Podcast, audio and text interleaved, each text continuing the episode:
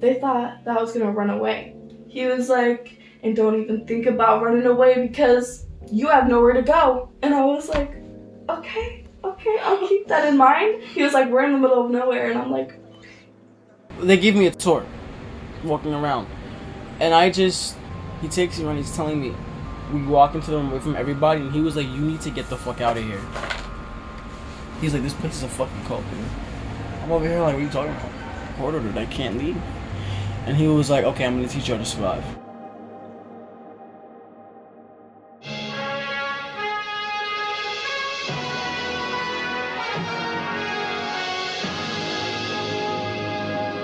From the campus of Freedom Village, USA, an international ministry dedicated to reaching the teenagers of the United States and Canada. Welcome to Victory Today. My name is Margaret, and this is We Warned Them Freedom Village, an investigative mini-series unpacking what happened at Freedom Village USA through interviews from people who experienced it themselves. We will mention different forms of physical, emotional, and sexual abuse throughout this series, so please take care of yourself as you feel necessary. I'm going to tell you a story about abusive trust, faith, and power. I never expected to be in this position. I'm not an investigative journalist by trade, but over the past two years, I've interviewed close to 30 people that have become entangled in the world of Freedom Village. So, how did this all start? Well, in the summer of 2020, while I was hanging out at a community garden in Brooklyn, New York, I heard a boy telling a story. He was hyperactive with bleached hair and bright eyes. He was one of those people that naturally just attracted a crowd. I jokingly called him Boy Wonder, and the nickname stuck. Anyways, one day while we were hanging out, he asked me where I was from. I said, Rochester, New York. He stopped and said, Right now, ready? Ready? I'm going to blow your fucking mind. I was a bit hesitant, but he went on to tell me that he had spent some time for the past year and a half in a rural area about 40 minutes away from Rochester on a remote part of Seneca Lake. He made it sound like a sort of prison sentence, but I knew that he was too young to have gone to an adult prison upstate. I asked him if it was some sort of school, and he laughed. Once he started describing some of the circumstances of everyday life there, I had this gut feeling that whatever he was about to say was going to be important. I asked him if I could record our conversation on my phone, and he agreed. I apologize in advance for the poor sound quality. In mornings, it was 8 a.m. wake up. It was a weekend. We had to haul wood for three hours in the morning from 5 to 8. We would have breakfast. And more. After breakfast, we'd go right back to hauling. What were you guys hauling wood for? Okay, so there was something. There was something called. Okay, there was levels. There was no level. No level was you literally. It was like solitary. You had no rights. They told you what to do, and if you didn't listen, you got one no level. There wasn't shit to them. This is literally illegal. You're literally making me haul 50 pound pieces of log for six hours on a Saturday during the day in a circle in 95 to 100 degree weather. Literally, it's illegal. You you can't sit here and tell me that a regular person would allow a young adolescent teenager to possibly hurt themselves hauling these big ass pieces of wood for six hours in the sun. Like we wouldn't we weren't allowed to get water. We weren't allowed to use the bathroom. And when we were, they told us to go behind the, like like they treated us like we were animals. Like we were told to go behind the dump and just take a piss.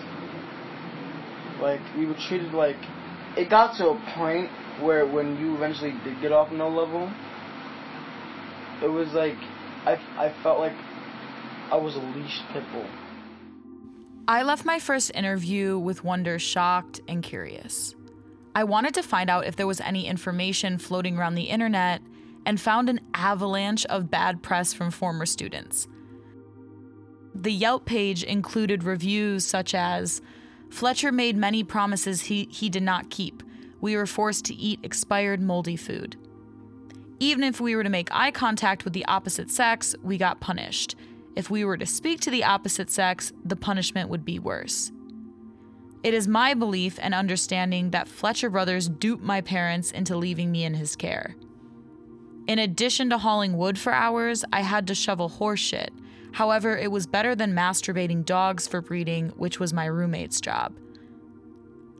Honestly, I didn't know what to believe. When it came to accredited articles, I could only find a couple, which was shocking considering the Yelp reviews I had just read. The most pressing was one from the Rochester Democrat and Chronicle about a lawsuit alleging a girl was sexually abused there at 10 years old. Other than that, I did find some out of date advertisements from Freedom Village itself. It was approved by state officials as a boarding school, but it was registered as a church under the name of Gates Community Chapel. The owner, Fletcher Brothers, was the head and seemingly only pastor involved, but we'll look more closely at that in episode 3. A few weeks later, I went upstate to go visit my family and my partner Maggie. She also happens to be a clinical therapist, and she'll be lending her perspective and voice to this project going forward. When I arrived to meet Maggie, she couldn't wait to tell me what had just happened to her. She had been sitting in a coffee shop when she overheard a conversation that caught her attention. I was in Buffalo like a little while after we had first heard about this place. He there was oh yeah, there was like this artist in the coffee shop was asking everybody for like an interview and he was asking about like can you describe something that had a big impact on your life? Like an event, a big experience you went through. And this guy started talking and I kind of was like tuning out and then I heard him say something about a horse barn and this like place in upstate New York and a crazy pastor. And I was like, oh my God. And I like leaned over and I was like, wait, wait, wait, dude, are you talking about Freedom Village? And he was like, oh my God, yeah, you know about it? Mags got his number and asked if I could interview him more formally. He agreed to meet us by the river where we could record our conversation in his van. But this is not a typical off white van you would ignore or maybe be wary of, because it is a hand painted replica of the Mystery Machine from Scooby Doo. The entire interior was covered in red velvet and littered with little trinkets that gives Fox his own unique style. Honestly, it was a pretty dope setup. I asked him how his family first heard about Freedom Village. I was looking at like a between like one and three years in prison, and my it wasn't like really my pastor, but it was like where my dad went to church. Like he kind of intervened, or like he had the information. I was like about the place. It was kind of like they were like talking with the lawyer or the judge or whatever, and like made the suggestion. So the judge was like, okay. So you were in jail at the time. mm-hmm. Okay. You had been in there for like a couple months or something. Yes. Okay. Yep. But then your dad found out about this other option you could do Yes. through who? Through my his pastor at the time. We're like we went to church there when we were younger. What church was this? Uh, this is Midtown Bible Church. Okay. Uh, it's a Christian church or Yes. Okay. and not like it's not denominational, so it's not like Baptist. It's just you know Bible and you know faith. And uh, my he came and visited me in jail, the pastor. And yeah, he's like trying to get me. He's like telling me about God and stuff, and like I wasn't like, he wasn't that wasn't my lane. You know what I'm saying? I'm like, okay, I, that's cool. He makes sense, but I really don't believe that. And um, anyway, so yeah, it like the opportunity presented itself. I took the opportunity because it was like, okay, like you're looking at, at like one three years in prison, or you could do this spend a year at this camp, whatever, this facility, and you can't leave the property or anything like that. But once you're done with the year, then like you just be on probation, and that's that. Honestly, after my first interview with Boy Wonder, I went into this conversation with a serious bias. I mean, it seemed to me that this alternative to prison was simply another kind of prison in itself.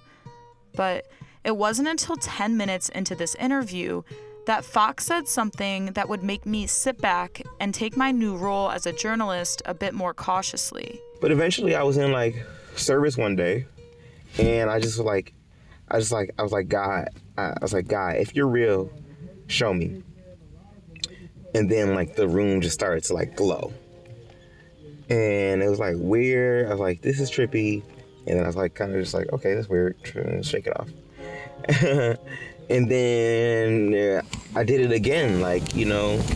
And then I asked like another time when during service, I was like, God, if you're real, show me. And then once again, like the room just started to glow. It's like everything was like light and bright and white almost. I was like, wow. And then it was like I did that like three or four more times. And then I was like, okay, there's something to this. And I was just like, and I even in the service, I think I was just like later on that day, like I went back to my room. I was just like, God, um, if you're real, come into my life. And then ever since then, like I, we've been rocking. Like God's been in my life, and you know I've been going, you know, what people call saved, and you know, a Christian uh, by title. Um, yeah. um, to me, it was like, why would you limit yourself? You know, like before, like it was like, why would you limit yourself based on these rules? But the difference is that it's actually freeing. It's like freeing you, having faith by asking Christ into by asking Christ into your life. So you feel like you like grasp faith while there. Faith in Christ. Faith in the Most High. Faith in God.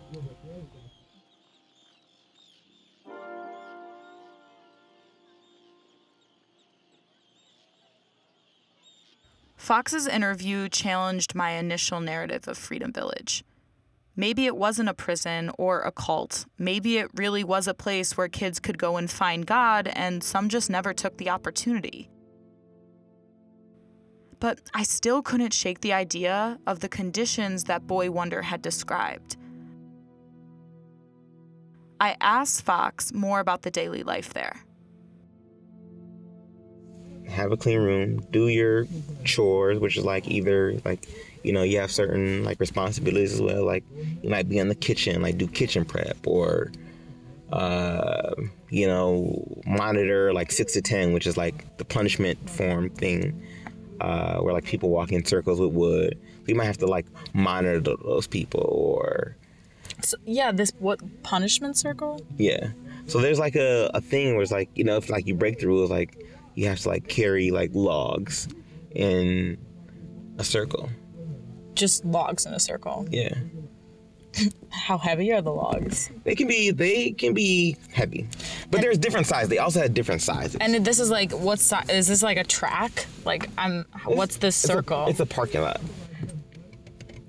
oh. Oh, parking lot. And you just literally have to carry it Mm-hmm. back and forth. And for like four hours.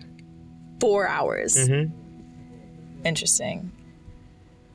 And would guys have to do this a lot? Did you have to have to do Guys this? and girls, yeah, guys and girls. yeah. Were they? But they're different. They're separated. So, so you never. You did you see the girls? yes, we saw the girls, but I kind of got out of it How? a little bit because like I have a chronic illness, and so it's like I was like sometimes like I just be like yo, I can't do this. Like it's not, it's not can do. And it wasn't like and for me personally. chronic Like, illness yeah, like card. Yeah. Nice. I pulled it, but That I mean, honestly, like too. for like four hours, like no, I'm like, bro. It's not good for me. And kids would have to do this a lot. My that's what my friends were talking about doing. Well, it depends. Like, like I said, like if you're not doing dumb shit, like because there is this is a kid for like this is a place for like rebels. This is a place for like the rule, like people like me. You know what I'm saying? Like fuck shit up. You know what I'm saying? Like, and you're young. You know what I'm saying? So you really don't know. You really don't give a fuck. Like, and you're, you're just young too, so you're dumb as well. You know, you know. I mean, yeah, to a certain extent. Yeah. And You're so- also just like figuring shit out, and sometimes people have hard circumstances Yeah. that they gotta, that I gotta deal with. You know. Yeah. and that's a lot. That's all of it. That's was all of us. Like we all had fucking a lot of traumatic shit happen to us. You know. Was this at all traumatic? No, not for me. That's why I'm here, where I am. Right. I would not be the person that I am today had not been for that place.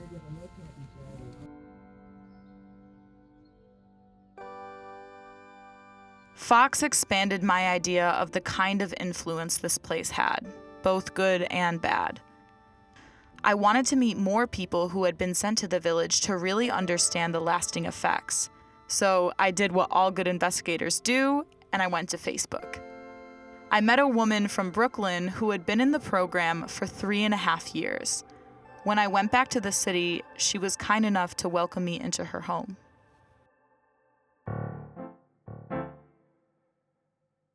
How did you hear about Freedom Village, or how did your family hear about Freedom Village? Okay, so I grew up in the Brooklyn Tabernacle. One of the members of the church, a solid member there, she had five sons. Two of them were at Freedom Village. And over a period of time, three of them ended up being there. But one of them who was there, he graduated from the program, he went on staff and everything. And how old were you at the time? I was 14 years old. 14. Yeah. Okay. Why were you be I guess what, did why were you being sent away or did they Um, typical, you know, Yeah. teenage stuff, cutting from school, hanging out with the wrong crowd. Um, Yeah. my my father got scared that I was gonna get pregnant. He changed me from like three different high schools. Here in Brooklyn. Yeah, one after the other. And finally, he was like, "No, no, no, no, no, no." when he read my diary one day, he was like, "Oh, she had sex." we'll put was setting her away. She's hiding it. Now she can't look at boys. Exactly. so that's how they ended up sending me there. Yeah. Mm, so did what did they ask you or what like was it your choice at all or did you No. have a say in the matter? Okay. No. How, do you remember did they tell you before? Yes, yes. Okay. Did they give you some time or Not really. They're like, well, this is what's gonna happen, and I was devastated because um I felt like like rejected again. Because I came here from um the Caribbean to live with my parents when I was five years old, and I had such a hard time adjusting to the new family. I never knew them before coming here, so I had a really hard time adjusting to the family, um, to a new country you know, when I was six months old, my parents had left me with my grandparents. They couldn't take me because of immigration reasons and stuff. So I didn't know them. I didn't grow up with them. I didn't know them as my parents for five years. So it was like a like a major shock, and that adjustment just carried over into my preteens and whatever. And it just you know came out in different ways of me. Um, you know, acting out in school and whatever, but not really. I was like a good student, you know. Yeah. I, I had um, skipped the seventh grade back then. I was in a special specialized um, you know program, but somewhere along the ro- road, I think because the communication was so bad between especially me and my mom, that um, yeah, it was just bad. It was just I was just having a really rough um, rough time, and for them to you know tell me that they're gonna send me away again, send me away, I was like. It was like a double whammy, a rejection, and it took it really hard. But you know, it, it it worked out well. I needed that. That's what I needed. I needed to be away, and it wasn't so much about that I was a bad kid. Sometimes parents just don't have the right parenting skills. There's no, there are manuals, yes, but it's one of those things that you gotta, you learn as you go. You know, Right. you build the right. ship as you go, kind of thing. Do you remember your first day at all? Oh yeah, I remember the drive up there. Yeah, do you want to describe it? like it was yesterday and i'm 50 years old now and i was like i would remember it was like in winter. Actually it was march. It was this week march 15th 1984 1984. 33 years before Boy Wonder first arrived. um, i remember the drive up there. It was cold and it was snowing and it was dark and um i was really cold and i was just like shut down for six months the first six months when i was at the village i'm like I was so resistant. I remember one time we, I was um, planning with a couple other girls to run away, and they heard the staff heard about it, so they camped out in front of our door. So we were gonna sneak out in the middle of the night. You know, uh, we weren't gonna go anywhere. So uh, when I realized, I was like, well, I guess I'm not going anywhere. So I was just very resistant for the first six months because you know I was dealing with a lot emotionally from, and I'm like, just don't want to be here mm. but I had no choice, and I think it was the love of the staff that really broke me. And finally, I was like, okay, I'm done. I'm done resisting, and I'm gonna yield now.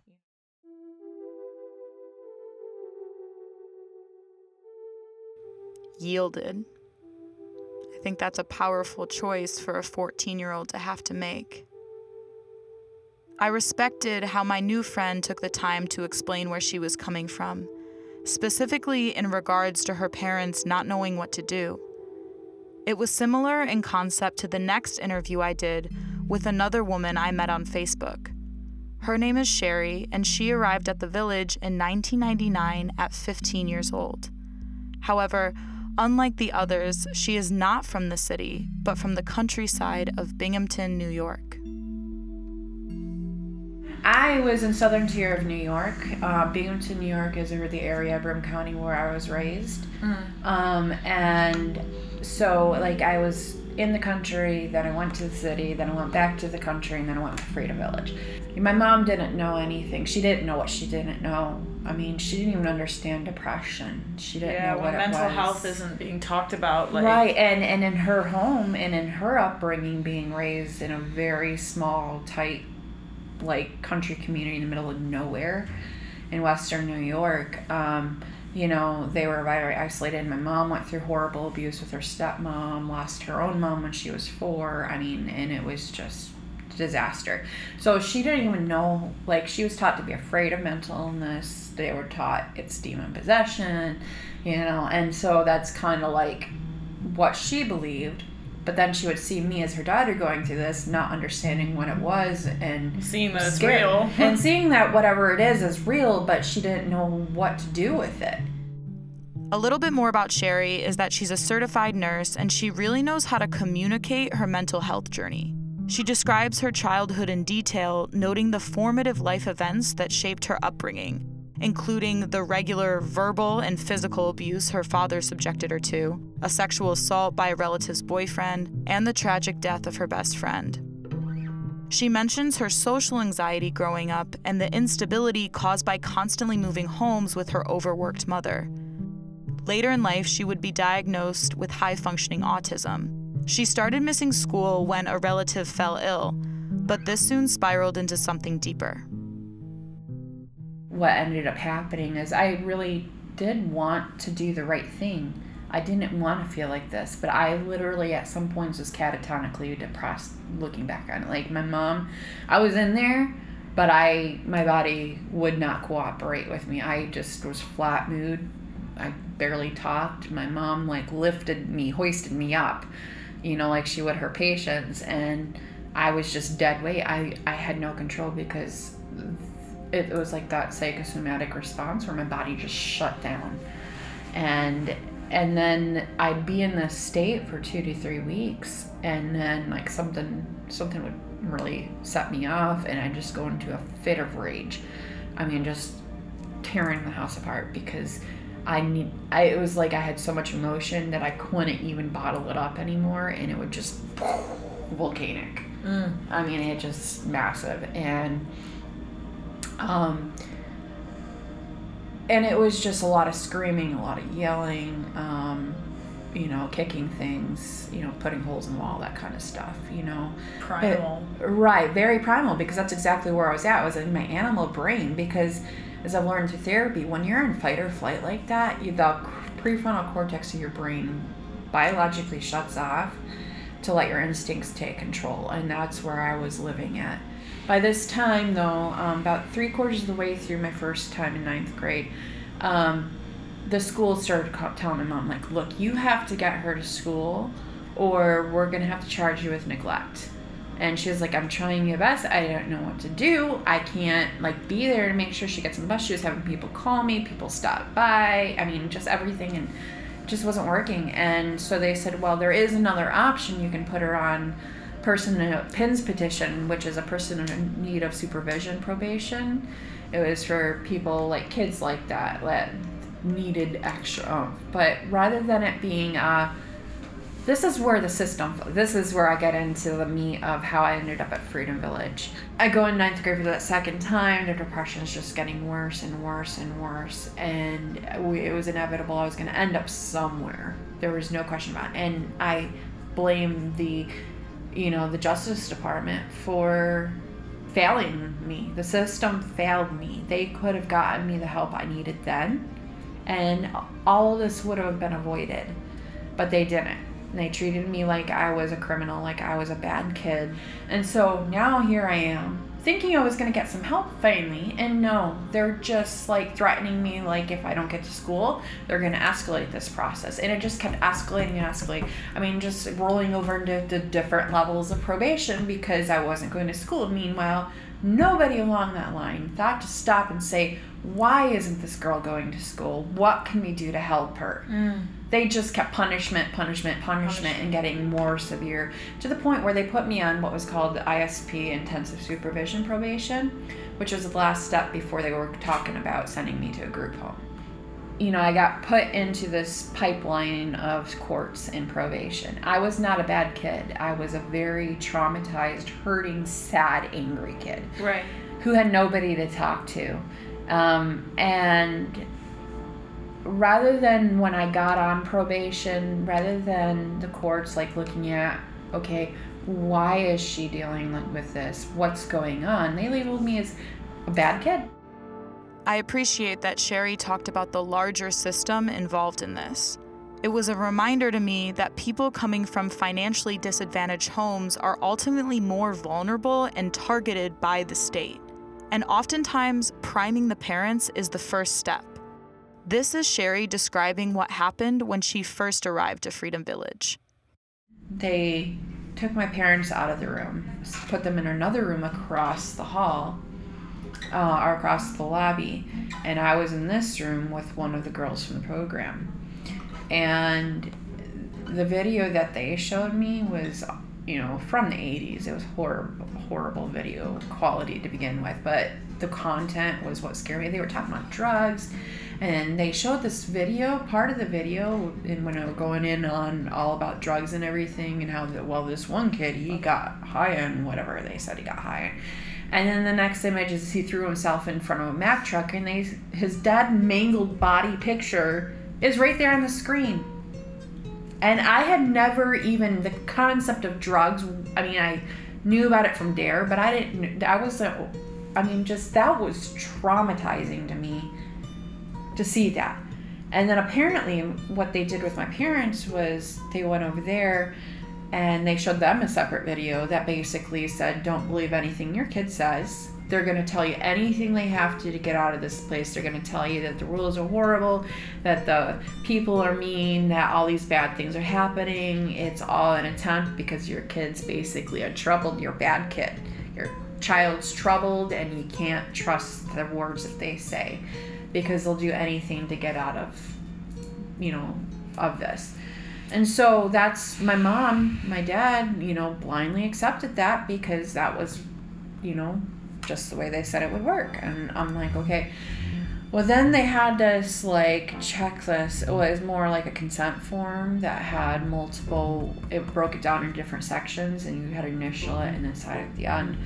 And one of the main ones was that you agreed to a voluntary one year commitment to the program. And um, that voluntary commitment was a sham. I wanted to find out if this was actually a voluntary commitment. I went back to the Freedom Village website and found the original intake form.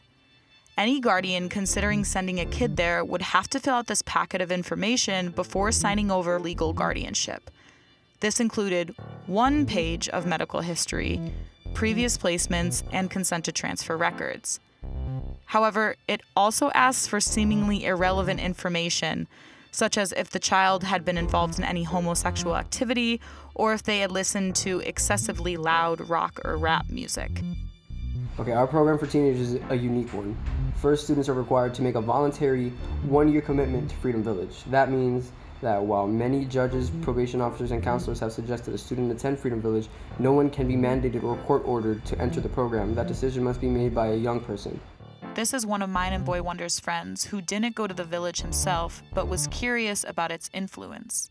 His name is EJ, and he started researching Freedom Village after one of his best friends from Queens was sent there in high school.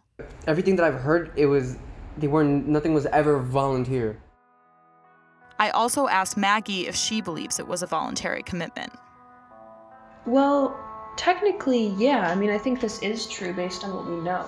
Like, the kids that we know that have gone there as an alternative to prison, like, the court didn't order them to go to Freedom Village. They gave them a choice of going to prison or going to Freedom Village. Mm. So, technically, they voluntarily went there. And then, if you're below the age of 18 and your parent sends you there, I mean, that's your parent is sort of speaking for you in that sense. But that's still not consent. Well, legally it is. Like in reality, it's not, of course. When you're under the age of 18, it can be anything. Like your parents. Yeah, your parents, your legal guardian. Jeez. So technically, that is true, even though, like, in practice, it's obviously complete bullshit. Like, if you give someone a choice between prison and something else, and they choose the other thing, and then you say, like, oh, well, it was their choice, but. Mm-hmm. EJ brings up another good point. Exactly. When you look at it, just even off rip, look at the look at the website. Giving hope for the youth of America and Canada, right? Giving a hope, right? Now, peep, if you're a child that's just went into through this whole process of getting charged with some shit, and you're facing five years, five to ten years, and you're like, holy shit, what the fuck did I just do?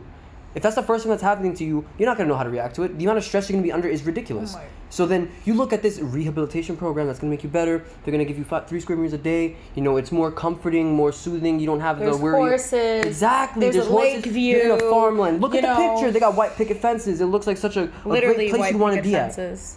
So why would you choose prison over this? Of course you're not gonna go to prison. You're gonna go to this thing. You're gonna go there with the hope of actually, you know, learning about yourself and becoming a better person, right? Because I know for a fact, and that's the thing. A lot of the kids that go there, they weren't even. That, that was not what I heard at all. Every kid that went there was because of their parents. From what I had learned so far, these kids were being sent there by their parents and some sort of authority within their religious community. But one of the last things that we found while scanning through the documents was this. They ask for the family income, the monthly income of both parents, parents' education levels. If the if they're members of the church. Yeah, church member. Okay, and then this gets this is weird. This is weird. Right. Are you aware of any relatives or friends who might object to this placement? List names and addresses of people who maybe object and interfere with this placement. Yeah. So what's he gonna do? Send a letter? Like go to their house? Like wh- why? Why would you need their address? What are you going to do with this information? Like to me this I feel like this could be part of a screening process. Like they're trying to sift through and weed out kids who have too strong of a support system, like kids who you know have powerful people who might come knocking on mm. your door mm. and asking questions. But if mm-hmm. no one lists any names here, you can be pretty confident like no one's going to object to what you're doing. No one's going to get curious. Sherry finishes her reasoning for believing the voluntary commitment was a kind of scam. If not legally, then at least psychologically. That voluntary commitment was a sham because you were locked into that program. Now, the campus wasn't locked, but you were manipulated and controlled so tightly that your fear kept you in prison there because you knew what would happen if you if you tried to do anything stupid.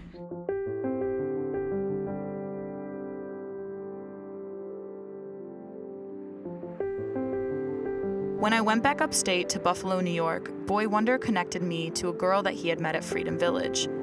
Her name is Angel, and she was 16 years old when we did this interview.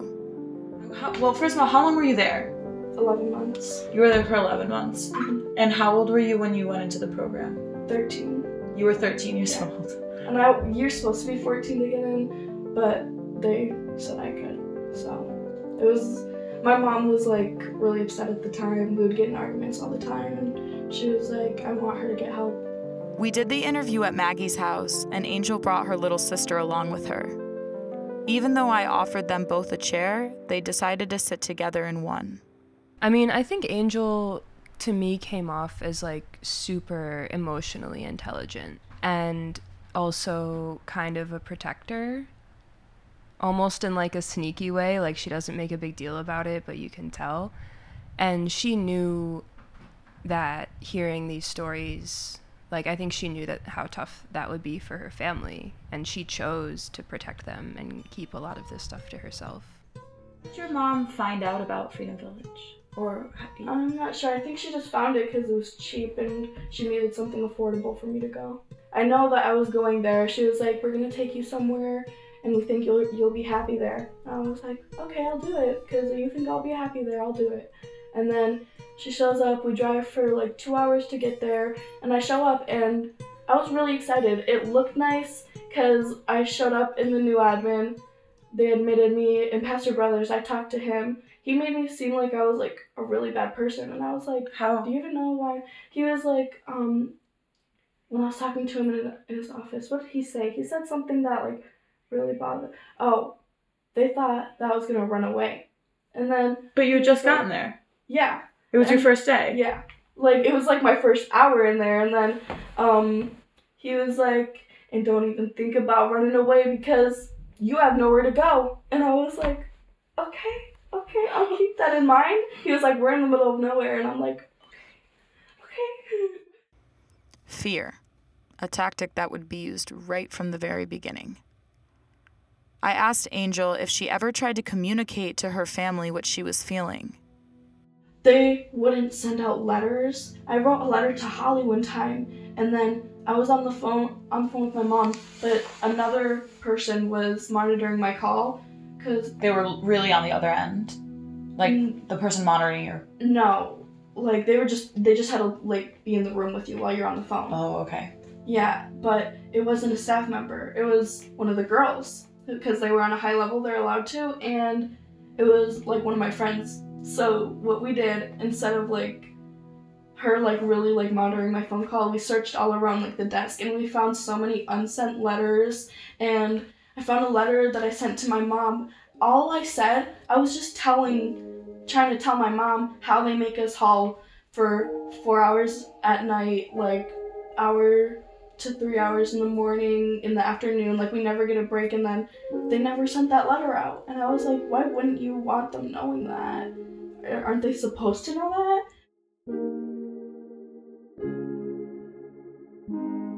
It really shook me when I realized that I only grew up around 45 minutes away from the Freedom Village location.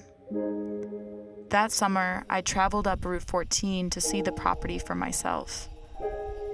I remember staring out at the grounds from its one and only main road, and the sun was setting, immediately drew its warmth and light, leaving this chilly, inescapable countryside. The land sat desolate in front of me. Four large buildings and some old houses with a wide parking lot. I couldn't help but imagine Boy Wonder hauling wood at that same place for hours. Or my friend from 1984 who had traveled from the Caribbean to Brooklyn and eventually to here with all these pine trees. I thought about Fox driving around in his Scooby Doo van and Sherry at home with her children an angel now with her sister who had only left there two years ago. It all seems so random, so chaotic. How did these people from all over the state and all over the country, as we'll soon find out, end up here?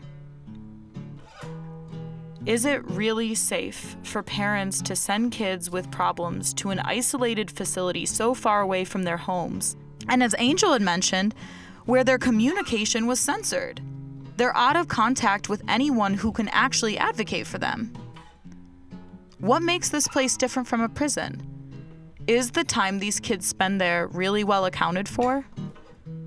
On one hand, exposing kids to a peaceful rural environment with structure could be seen as charitable. On the other hand, these same kids are being pulled away from their families, friends, and communities and lack the support systems to hold Freedom Village accountable. Who can really advocate for them if their experience turns out to be abusive? Who even runs this place, anyways? Throughout the course of my research, I found that Freedom Village is not the only place like this out there. Currently, the troubled teen industry is a multi billion dollar network in America and abroad. What can we learn about Freedom Village from the economic, political, and social trends in this massive industry? And what can we learn about this industry through Freedom Village?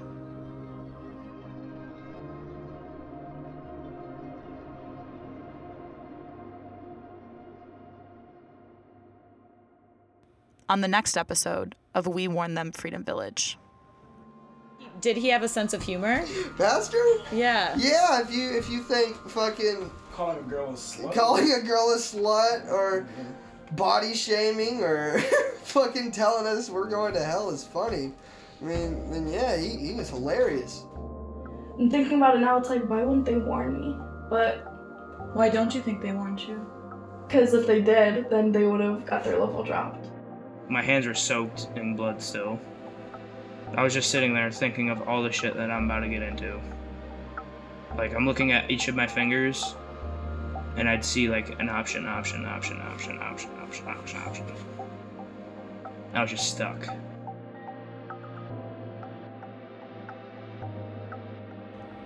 This podcast was created by myself with the help of Stefan Cepko, Carlo Soriano, and Maggie Gelen. All original music by K Porcelain, Gucci Silica, and 11. Check out the links below to follow them.